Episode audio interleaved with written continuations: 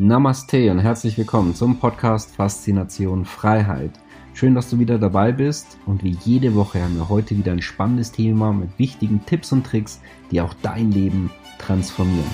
Mein Name ist Thorsten Wittmann und ich bin internationaler Finanzautor, Speaker, Selfmade Multimillionär und Gründer einer der größten Geld-Communities im deutschsprachigen Raum. Und jetzt lass uns loslegen. Wie steht es um den Euro, um den Ukraine-Krieg und Geldanlage? Das wird eines unserer Hauptthemen heute sein, ein sehr spannendes Interview. Ja, und der heutige Gast ist jemand ganz Besonderer. Die Zeit nannte ihn einen der angesehensten Ökonomen Deutschlands.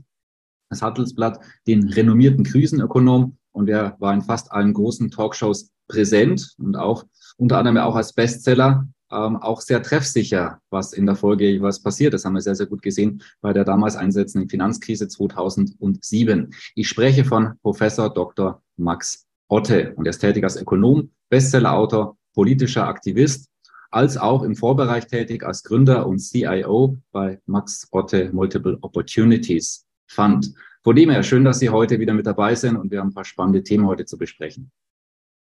Ja, Tag, Herr Wittmann, freut mich ebenfalls. Ja, Sie sind ja bekannt, offen und direkt auszusprechen, was Ihnen auf der Zunge liegt. Und starten wir doch mal im Bereich Wirtschaft. Wo sehen Sie uns denn aktuell äh, bei den ganzen Krisen, die wir haben? Wir werden ja heute einige besprechen. Wir starten mal mit der Wirtschaftskrise. Sind wir da Ihrer Ansicht nach am Anfang, in der Mitte oder am Ende des Ganzen?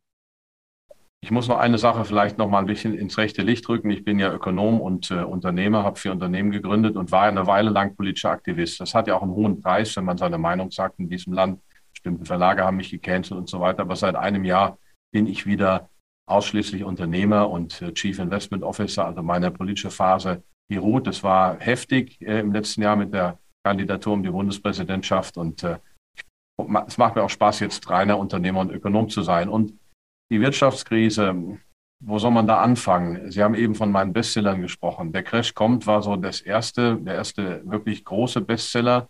Davor habe ich auch schon etliche Bücher geschrieben. Der kam 2006 raus. Und 2006 habe ich geschrieben, die Globalisierung ist kein Naturgesetz. Es wird auch wieder eine Phase der Deglobalisierung kommen. Wenn Sie sich das überlegen, das ist äh, 17 Jahre her oder so, da war äh, für fast alle die Welt, äh, die Globalisierung ein Naturgesetz. Also da gab es zum Beispiel einen Herrn Friedman, nicht der George Friedman, äh, der mit der Geopolitik, ein anderer Herr Friedman, der schrieb verschiedene US-Bestseller. Eins hieß die flache Welt. Sprich, die Welt wird immer flacher, immer vernetzter. Und ich habe damals gesagt, nein, es wird einen Prozess der Re-Regionalisierung, der Deglobalisierung geben. Und die setzte eigentlich schon mit der Finanzkrise, setzte dieser Prozess ein. Man hat das durch viel Geld ähm, erstickt. Aber schon nach der Finanzkrise wuchs der Außenhandel schwächer als die Wirtschaft insgesamt.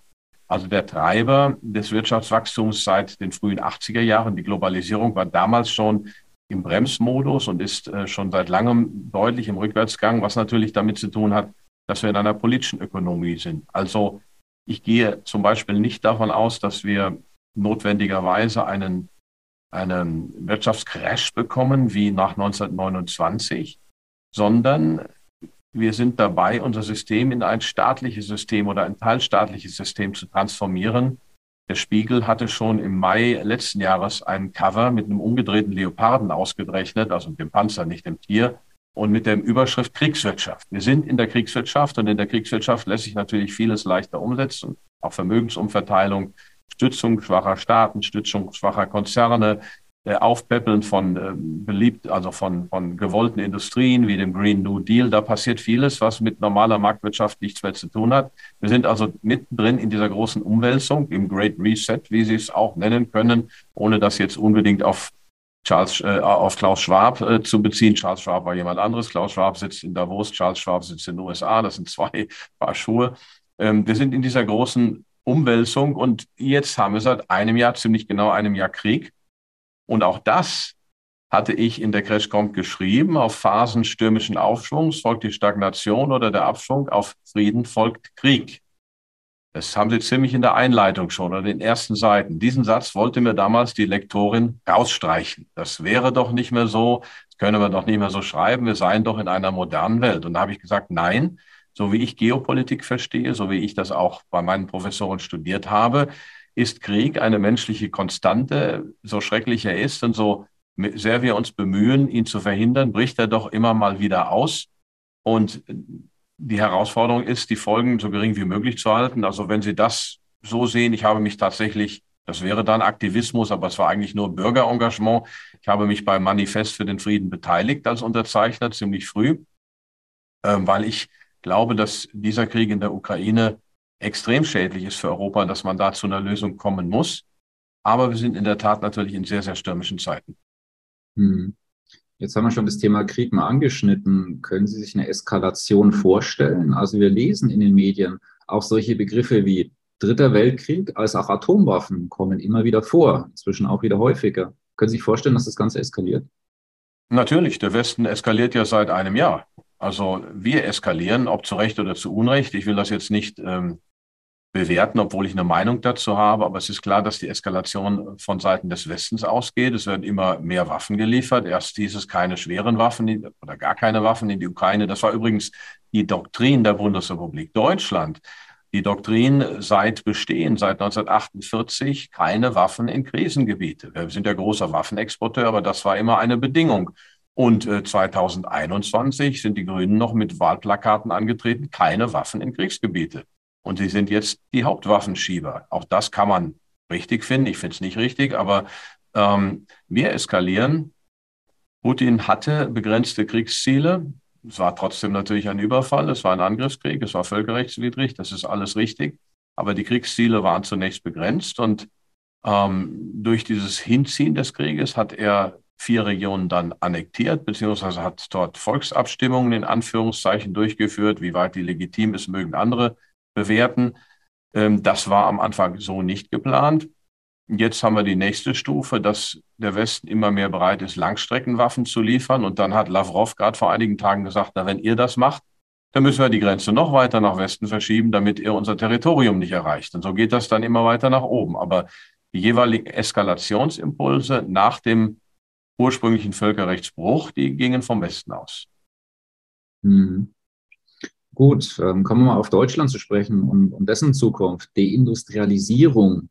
Ja, ich würde sagen, gefühlt war es noch vor, vor geraumer Zeit eher so eine Verschwörungstheorie. Jetzt kann man immer mehr davon lesen. Wie sehen Sie die Richtung und Zukunft von Deutschland und ähm, fahren wir da potenziell mehr und mehr gegen die Wand? Die Verschwörungstheorie von gestern ist die Realität von heute. Das kann man ja auch hier und dort lesen. Also sehr vieles hat sich ja bewahrheitet dieser Krieg gegen das deutsche Wirtschaftsmodell, so nenne ich das. Darüber habe ich schon vor 15 Jahren geschrieben. Das ist eine schon lange anhaltende Entwicklung, die im Prinzip nach der Wiedervereinigung einsetzte, die, das muss man dann auch sagen, ähm, einen wesentlichen Impuls bekommen hat, tatsächlich durch Oskar Lafontaine. Ich will, das, ich will ihn jetzt nicht heraus ähm, isolieren, es waren viele andere Impulse, aber er hat damals in seiner kurzen Zeit als Finanzminister das Schachtelprivileg für Konzerne ähm, abgeschafft und damit wurde die Modell, das Modell Deutschland geschwächt, also diese Überkreuzbeteiligung der Konzerne und das hat eben nicht unbedingt zu mehr Wettbewerb geführt, sondern dazu, dass deutsche Konzerne immer mehr von ausländischen Konzernen aufgekauft wurden. Wir haben die Buchhaltungsregeln geändert zu Fair Value, das wäre eine lange Rede. Wir haben das deutsche kreditbasierte Wirtschaftssystem unter Druck genommen. Also ich könnte Ihnen ähm, Bereich für Bereich durchgehen, Handwerk, Mittelstand,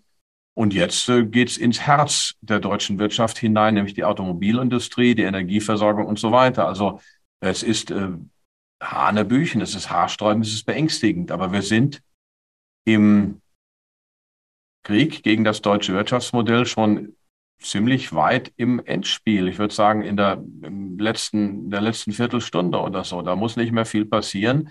Erstaunlich ist nicht, dass wir noch so vergleichsweise reich sind und vermögen und dass unsere Wirtschaft noch so gut funktioniert. Ähm, das ist eigentlich das Erstaunliche. Also, dass wir so lange unser mittelständisches, dezentrales, verantwortungsbewusstes, nachhaltiges Wirtschaftsmodell eben trotz all dieser Herausforderungen betreiben konnten. Aber da ist es jetzt wirklich fünf vor zwölf, da ist jetzt bald Schluss. Hm. Ja, Sie sind ja auch sehr gut mit, mit Prognosen, haben das ja mal wieder bewiesen. Haben Sie so bestimmte Szenarien, wo Sie sagen, okay, das sind unterschiedliche Szenarien, so kann es laufen? Oder haben Sie äh, ein Szenario, wo Sie besonders mit rechnen, was in der Zukunft passieren wird? Was, das interessiert natürlich auch unsere, unsere Zuhörer sehr stark. Wie geht es weiter in der Zukunft? Das Schöne an Prognosen ist, dass man sie nur machen muss, wenn man unabhängig ist, so wie ich, wenn man sich halbwegs sicher ist. Ich bin heilfroh, dass ich nicht in einem Wirtschaftsinstitut angestellt bin, wo ich alle Vierteljahr oder alle halbe Jahr mit einer Prognose rauskommen muss. Das kann nur Murks werden, weil sie sich dann irgendwas aus den Fingern saugen. Da habe ich auch mal einen Artikel dazu geschrieben im Jahrbuch für Wirtschaftsgeschichte.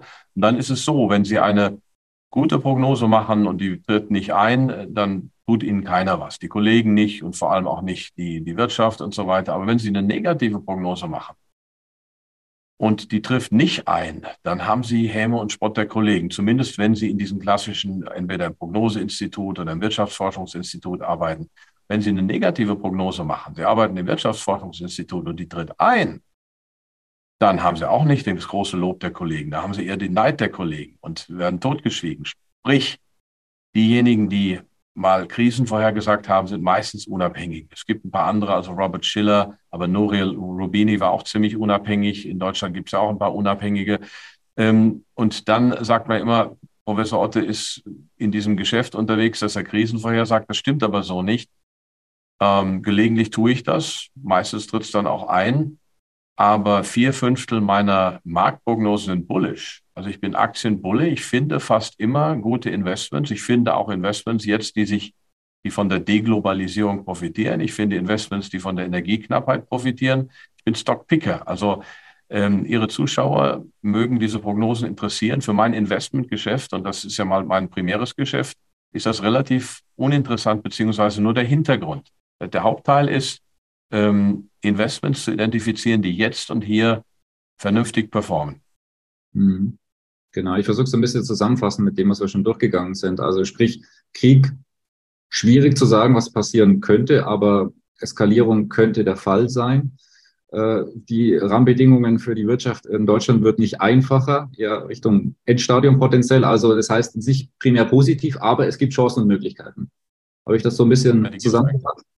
Hm, die Chancen und Möglichkeiten gibt es fast immer und gerade in so einer doch wirren Situation, wenn Sie da einen Durchblick haben, wenn Sie da halbwegs das Richtige identifizieren. Chancen und Möglichkeiten gibt es dann am wenigsten, wenn alle sich gut fühlen. Also sprich zum Beispiel während der absoluten Tech-Euphorie im Jahr 2000, 99, auch noch Anfang 2000, da waren alle gut drauf, da ging das Internet, da war das Internet neu, da muss man vorsichtig werden. Also frei nach Warren Buffett, uh, be greedy when others are fearful and be fearful when others are greedy. Und im Moment sind doch die Leute eher ängstlich. Das heißt, das ist für den Stockpicker keine schlechte Situation. Wir versuchen Unternehmen zu finden, die ähm, Deglobalisierungsgewinner sind oder zumindest nicht anfällig, wenn die Deglobalisierung einsetzt. Sprich auch, wir haben keine China-Investments mehr. Wir machen, sind sehr vorsichtig bei politischen Risiken. Aber auch da findet sich noch genug. Ja, das wäre noch meine Abschlussfragen gewesen. Und zwar, welche Bereiche sind jetzt besonders interessant zu investieren mit diesem Hintergrund und das, was wir uns auch angeschaut haben? Und ähm, wie stellen Sie denn selber Ihren Fonds auf in den aktuellen Zeiten? Mhm. Also der Max Otto Multiple ist ja ein alternativer Investmentfonds. Wir machen da keine Derivate und Zertifikate und Optionen nicht, sondern nur Aktien, Edelmetalle, Liquidität. Ähm, das Alternative an diesem Fonds ist, dass wir eben physische Edelmetalle machen können, dass wir größere Einzelpositionen fahren können bis 20 Prozent. Das ist im Publikumsfonds nicht so, aber sonst ist es ein ganz normaler Anlagefonds mit Aktien, Liquidität, Edelmetallen.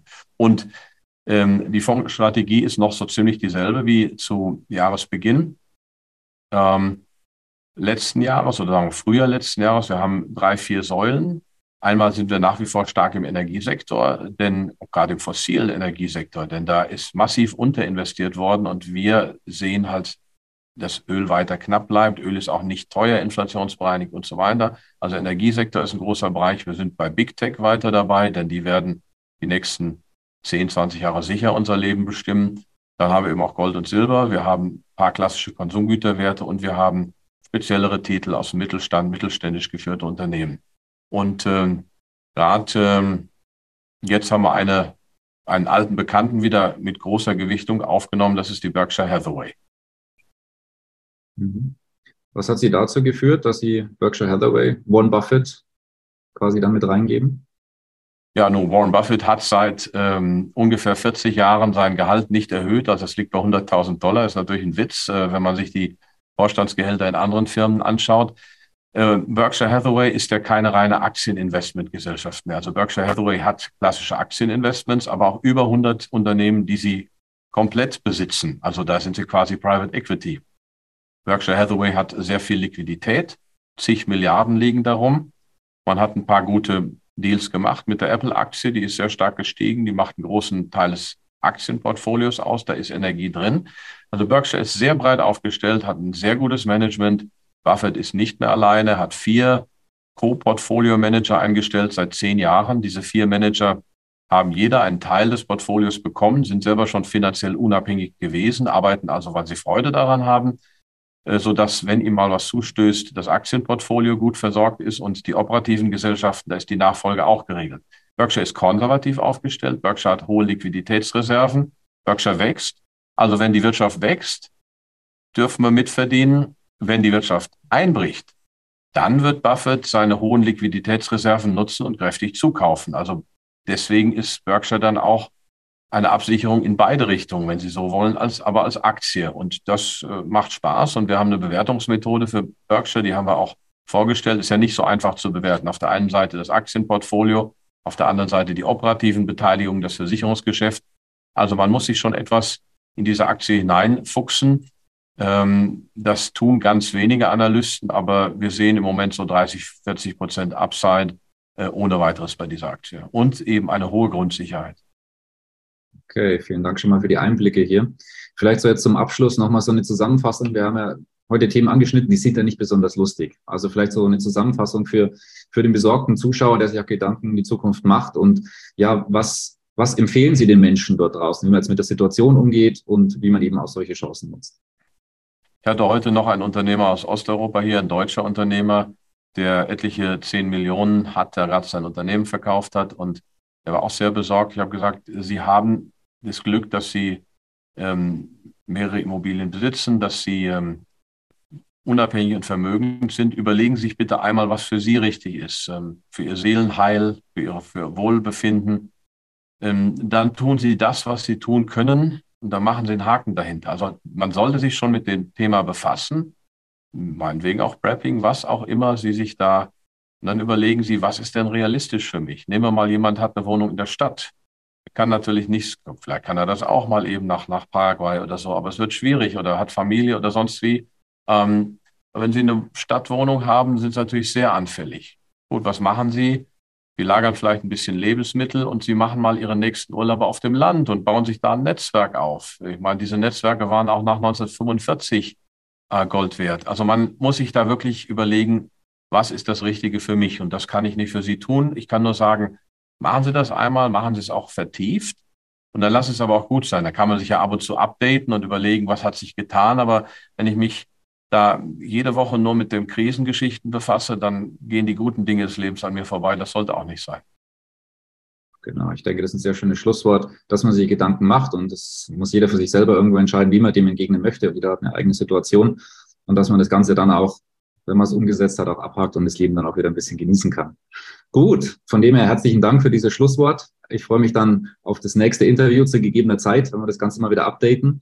Danke für Know-how und ähm, ja, bis bald und an alle YouTube-Zuseher noch gerne YouTube-Kanal ähm, liken, kommentieren, abonnieren mit dem Glockenzeichen. Wir werden auch die, ähm, die Infos zu ähm, Herrn Professor Dr. Max Otte unter dem Video verlinken. Also gerne auch da fleißig reinschauen. Und ansonsten bis nächsten Freitag. Danke, Herr Otte. Sehr gerne. Schön, dass du wieder dabei warst. Wenn dir der Podcast gefällt, erzähle gerne dein Umfeld davon, so dass auch dieses von den Inhalten profitieren kann. Und falls du es nicht schon gemacht hast, abonniere den Kanal, damit du künftig keine Folge verpasst und vor allen anderen informiert bist. Gerne kannst du uns auch einen Kommentar und eine positive Bewertung bei Apple Podcast dalassen. Bis zum nächsten Mal, dein Thorsten Wittmann.